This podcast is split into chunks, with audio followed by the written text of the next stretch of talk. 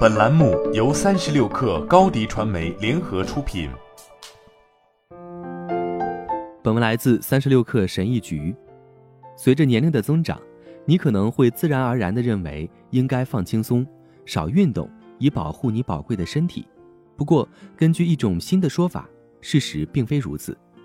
该说法旨在解释人类如何以及为什么进化得如此长寿，以及为了保持健康，进化期望我们对此做些什么。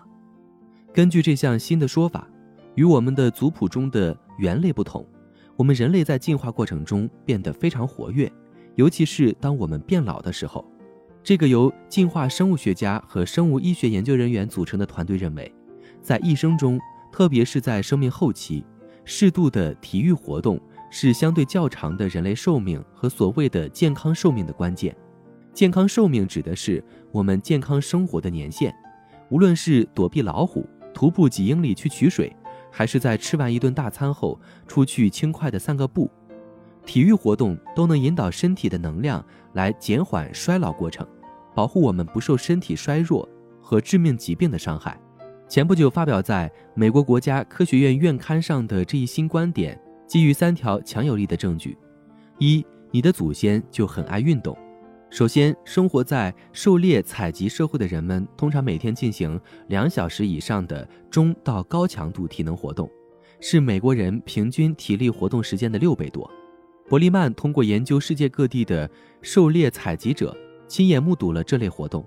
举个例子，坦桑尼亚哈扎部落的人们通常每天步行五到十英里来获取食物和水。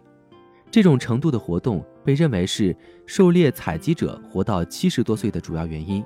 这在人类的经历中并不新鲜。来自化石的证据表明，即使在四万年前，这种长寿现象也很普遍。二。人类进化上的近亲很懒惰。第二条证据基于黑猩猩和其他类人猿。我们在进化上的近亲，他们在野外很少活到四十岁以上，通常是在生育结束后不久死亡。重要的是，与作为狩猎采集者的人类相比，类人猿并不擅长体力活动。利伯曼说，野生黑猩猩每天大部分时间都坐在屁股上消化。利伯曼和他的同事们总结说，这种比较表明，进化选择了人类比类人猿活得更久，身体也更活跃。三、锻炼可以延缓衰老过程。哈佛大学的研究人员在他们的论文中写道：“对你我来说，与久坐不动的人相比，达到建议的运动量大大降低了各种原因导致的死亡风险，可降低百分之五十。最低的运动限度是。”每周一百五十分钟的适度体育活动，如快步走或每周七十五分钟的剧烈运动。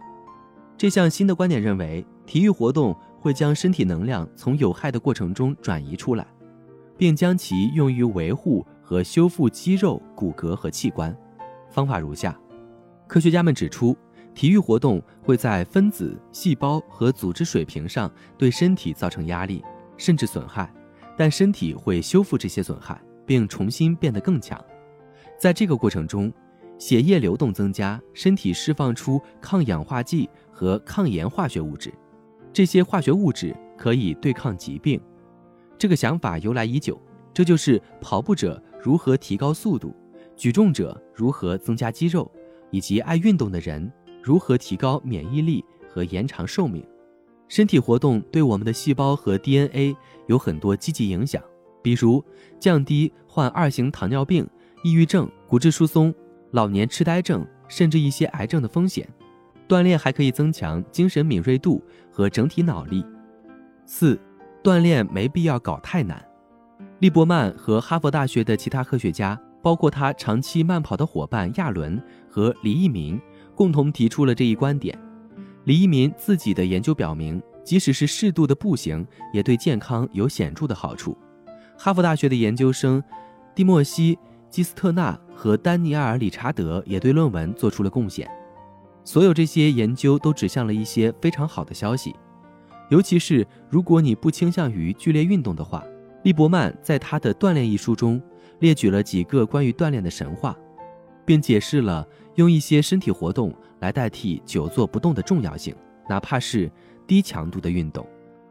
利伯曼告诉我，我认为，我知道你不需要做很多运动就能得到好处，这让人很有动力。